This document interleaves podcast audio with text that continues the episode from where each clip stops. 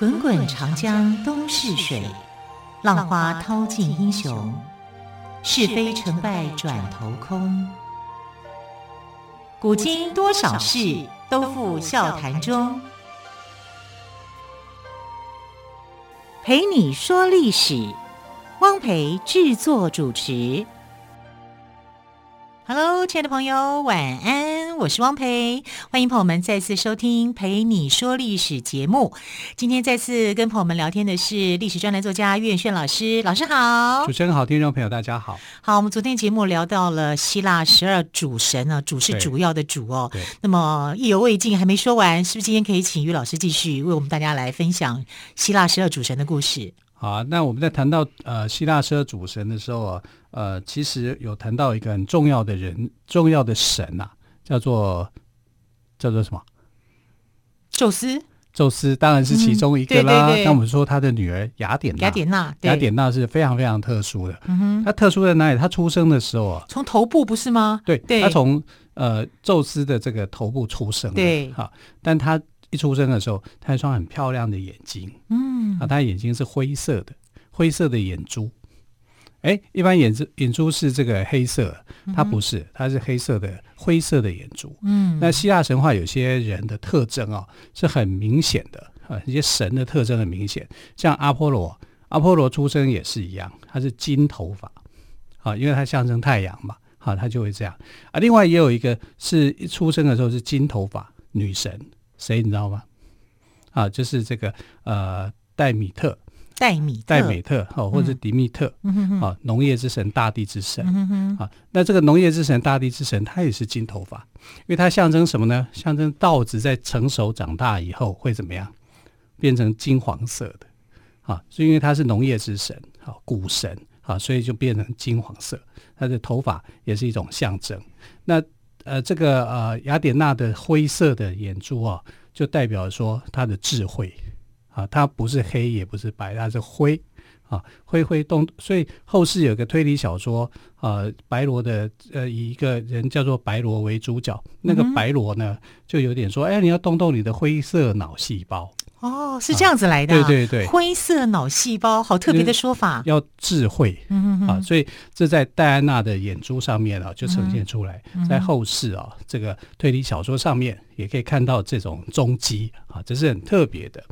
那我们刚刚谈到说这个呃，戴米特或迪密特哈，啊，这个女神哦，她。有一个很凄惨的的的一个故事是什么呢？她跟宙斯不是生了一个女儿哈，叫波西芬尼。嗯哼，那这个波西芬尼呢，被称为叫做花神，啊，花之女神，意思就是说她非常的美丽，嗯哼，啊，漂亮。又聪明又可爱，大概妈妈对女儿的想法都是这样。好，她不会比青春女神逊色太多。是啊，我们青春女神就是 Hebe 嘛，嗯、啊，就是啊天后的的女儿。对。那有一天呢，她的女儿在这个呃赏花的时候，或者是追逐蝴蝶啊，在在奔跑啊，突然之间就消失了。嗯。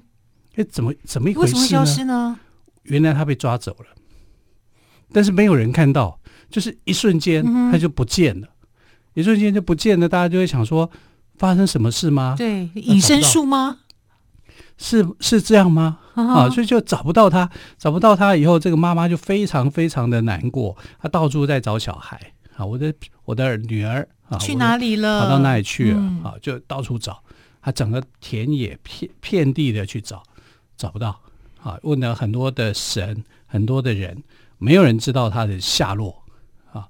那怎么办？他就非常的伤心难过，一伤心难过以后呢，他就不想再去庇佑这一片土地，嗯哼，这土地就变成荒芜，什么东西都种不出来，因为他谷神嘛，嗯、农业之神嘛，嗯，所以人类就看到说，我们的守护神竟然不守护我们了，啊，然后就变得一片的荒芜，所以就跑去哈、啊、跟宙斯求情。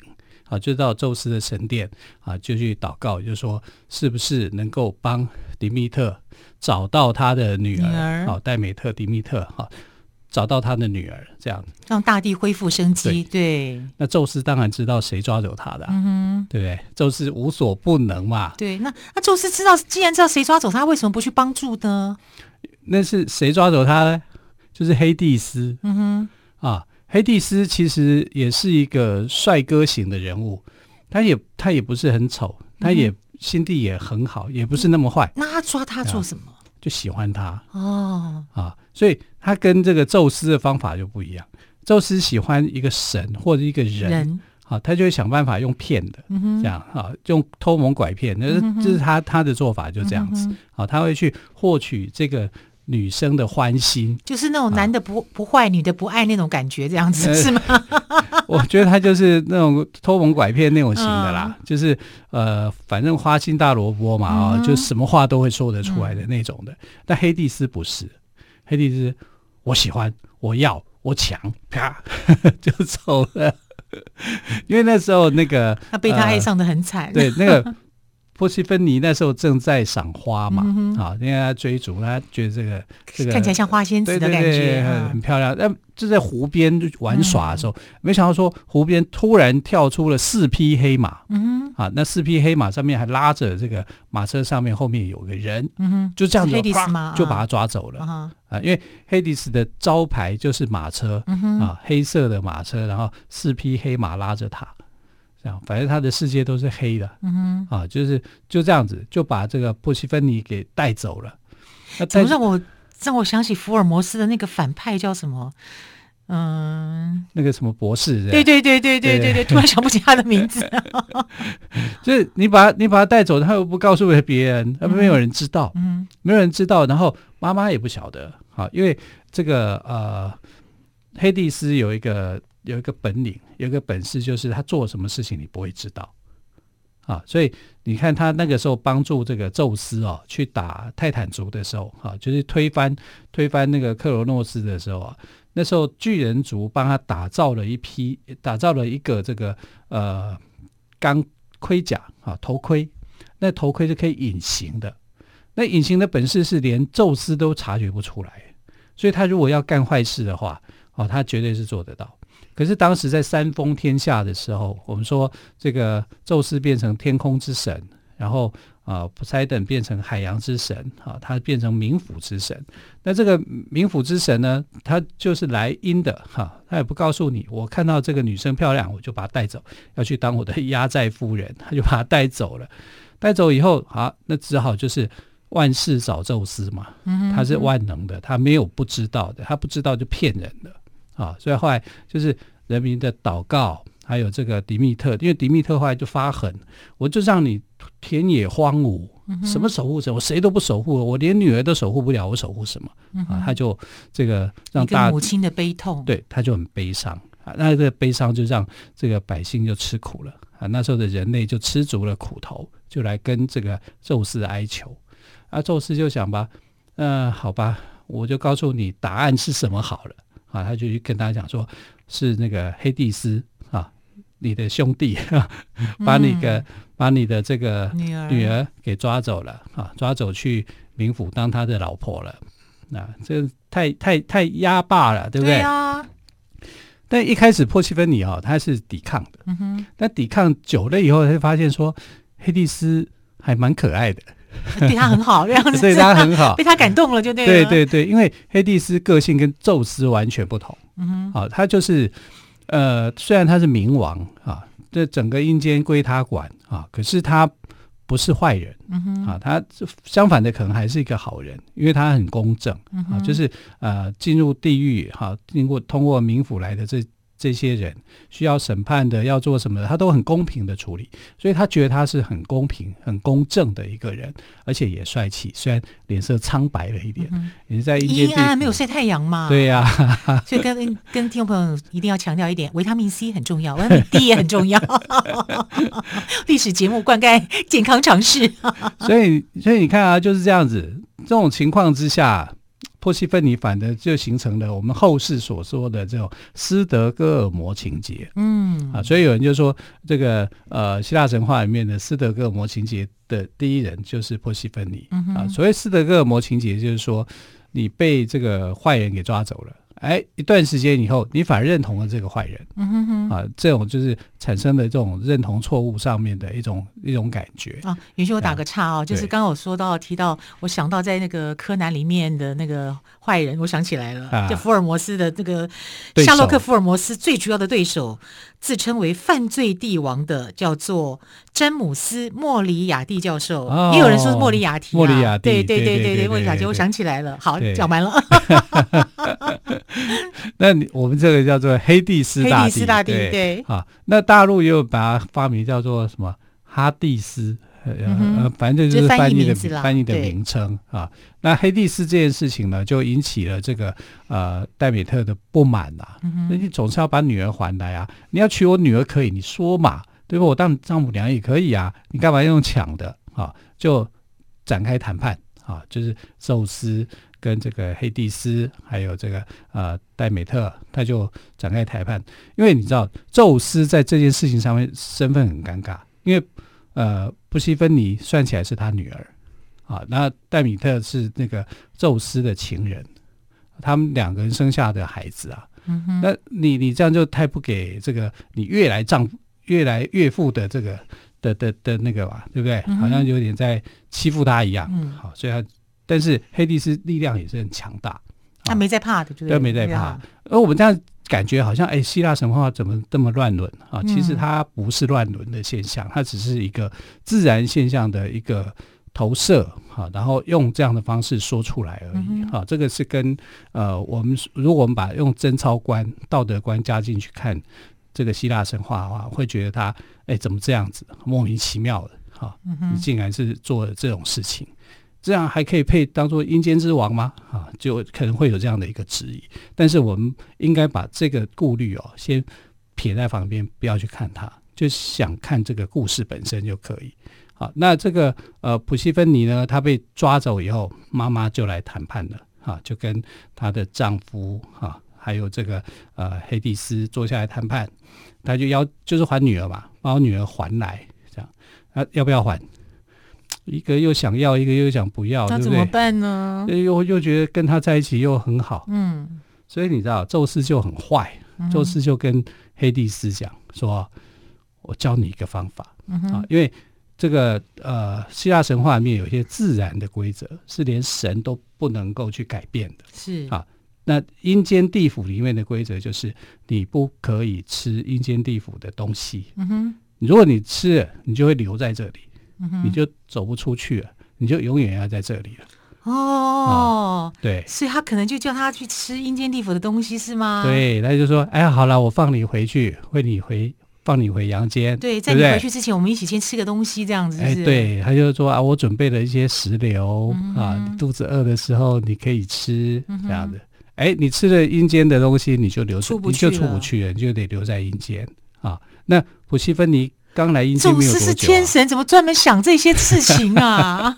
想这些坏主意？对呀，啊，对，因为黑帝斯也算是他的哥哥啊，或者是弟弟啊，啊他们是兄弟嘛，所以他就帮他想了这个方式啊，就是说，哎，准备一些番石，哎，石榴，石榴，啊，石榴的这个，这个让要给他在路上可以吃。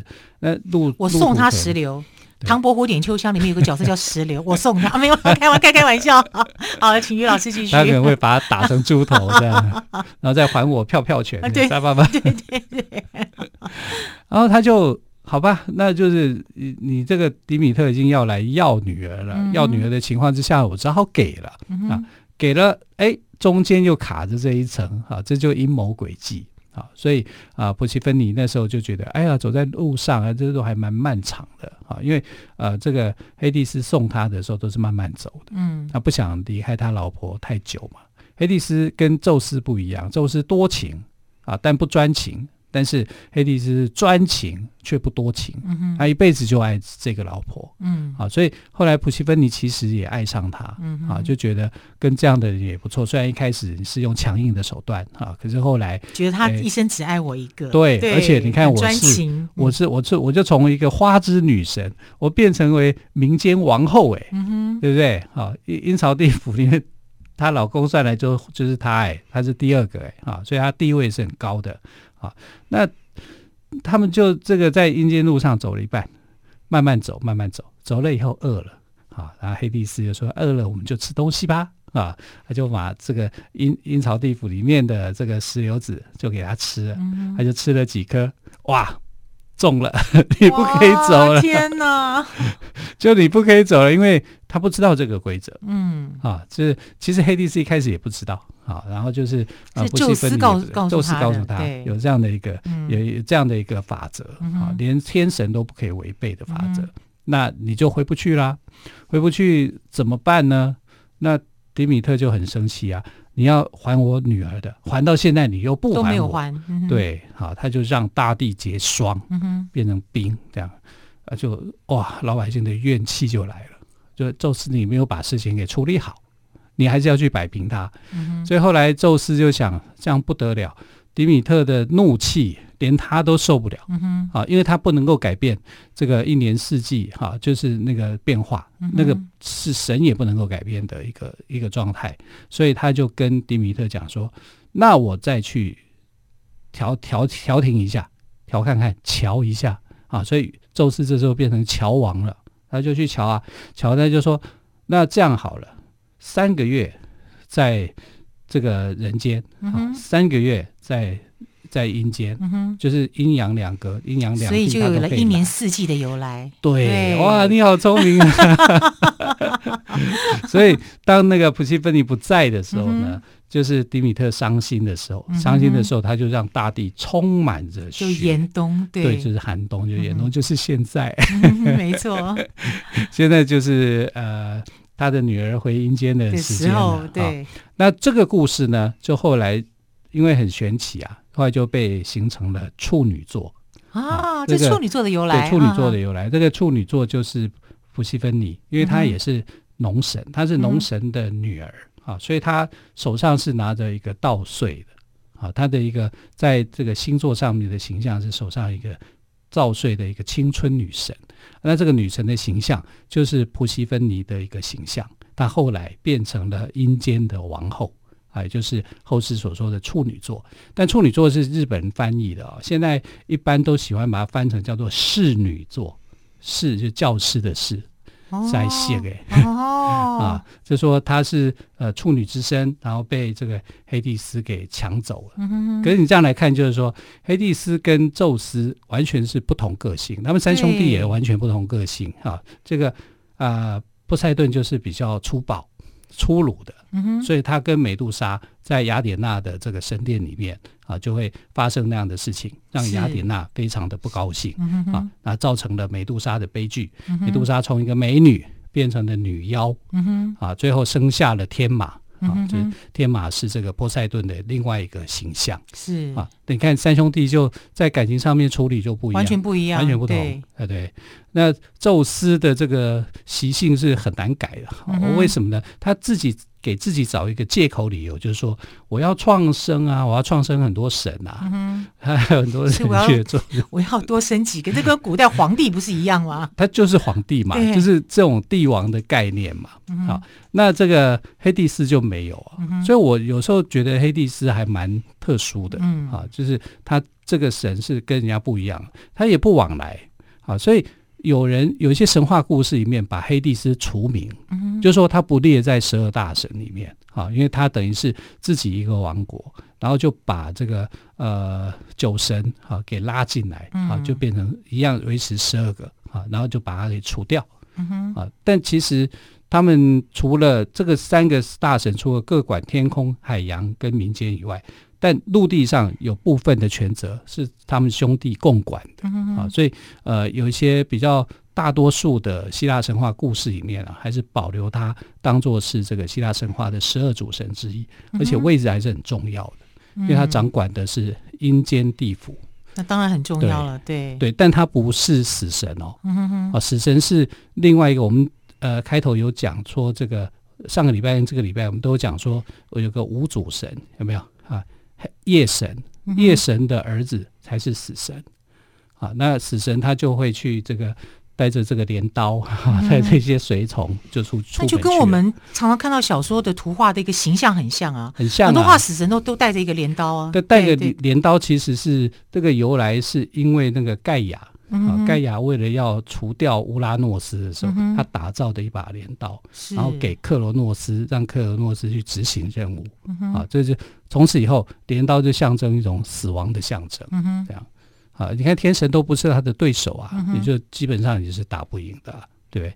好，那我们再回到雅典娜。雅典娜其实哦，很多故事可以说。我们在呃前几天不是有讲到说，她跟一个女生在斗她的工艺技术嘛？嗯哼。然后后来那个女生斗不赢她嘛，就变蜘蛛了。对，变蜘蛛嘛。嗯哼。其实她还有另外一个女生也跟她斗，斗什么呢？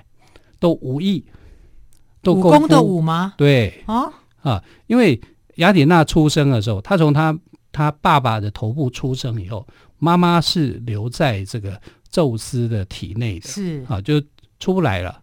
出不来以后呢，其实某方面来讲，就是可以约束宙斯，嗯，啊，就是你不可以胡思乱想，你不可以干嘛干嘛，嗯，啊，可是宙斯如果胡思乱想的时候，是连雅典娜的妈妈也管不住，控制不了，控制不了。哈，那他出生以后呢，总要有人抚养他，嗯，所以有一个河神，哈，就宙斯就让一个河神去抚养他。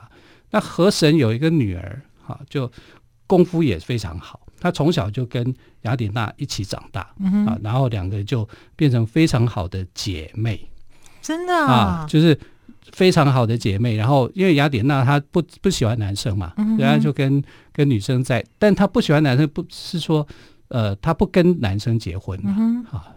所以有人也把她视为女同性，但是不不对的，哦，不是，她她也不是这样的一个神明的属性。嗯、那她跟这个呃河神的姐妹啊，河神的女儿就变成好朋友，嗯、他们就常常在切磋武艺。嗯、啊，那切磋武艺的过程当中呢，有一次宙斯从天上看到，他就觉得我女儿怎么可以输给他？嗯、因为他的这个他的枪法很好啊，就是快要制到了这个。呃，雅典娜，嗯、所以宙斯在想说这样不行，所以他就出手干预，嗯、作弊啦，然后就丢了一块盾牌下来，打伤了这个呃雅典娜，呃雅典娜的好朋友，嗯、就打伤了这个雅典娜的好朋友之后啊，雅典娜那个时候一个枪法过来，嗯、他收不住，嗯、啊，收不住，结果就刺杀了这个，把他的最好的朋友给杀掉了。天，他一定很难过，哦。对，那他的。他的这个好朋友叫做帕拉斯，嗯、啊，所以后来呢，他跟别人介绍他自己的时候，就说我是帕拉斯雅典娜。哦，哦，前面冠上了，也为了纪念他这位好朋友。对对对，我相我相信他心里是很难过的，他非常非常的难过啊，所以神明也有他的这个为难的地方、嗯、啊，因为。这个是等于是被宙斯给处死，宙斯管太多了。因为因为宙斯，你这样来看，宙斯很喜欢这个女儿啊。对啊，啊他也喜欢疼爱了。对，他除了疼爱雅典娜，也疼爱阿提密斯嘛。是啊，所以给阿提密斯。呃，很多的愿望啊，他都帮他实现了，对，连天上的月亮都再给他了，真的，让他去当月神啊。但雅典娜就是因为这样，在一次误杀的事件里面，把他最好的同伴给杀了，嗯，啊，这不是他愿意的啊。可是你看，就是呃，跟凡人斗法的时候，把他变成蜘蛛了啊，然后跟这个好朋友。在切磋武功的时候，啊，不小心就把他给杀了。嗯、你看雅典娜非常特殊，嗯、啊，所以在佛教不是有一个叫大势至菩萨嘛？嗯、大势至菩萨的形象就也是跟这个雅典娜是一样的，哈、啊，就是勇猛啊，然后是女生，很会作战，很有智慧。好、啊，对，也有人曾经讲说，呃，大势至菩萨的这个形哈、啊，会不会就是从希腊神话的故事给转过来了？也有这样的讨论呐，但是不是这样我不知道。好、嗯，就是说，哎，呃，这个不管是希腊神话也好，或者是在印度的宗教信仰里面也好，哈，都曾经出现过类似这样的角色。嗯嗯，好，我想这个是充满。虽然我们感觉是充满父爱哦，但是他这个父爱会让他的女儿难过一辈子哦。对，用错地方，对对，用错地方了。好，我想很多希腊的希腊神话的精彩故事，我们还有很多的时间，陆陆续续都会跟朋友们分享。今天的节目因为时间的关系，也要跟朋友们说再见了，也要再次谢谢于远炫老师，谢谢老师喽，谢谢亲爱的朋友，我们就明天再见喽，拜拜，拜拜。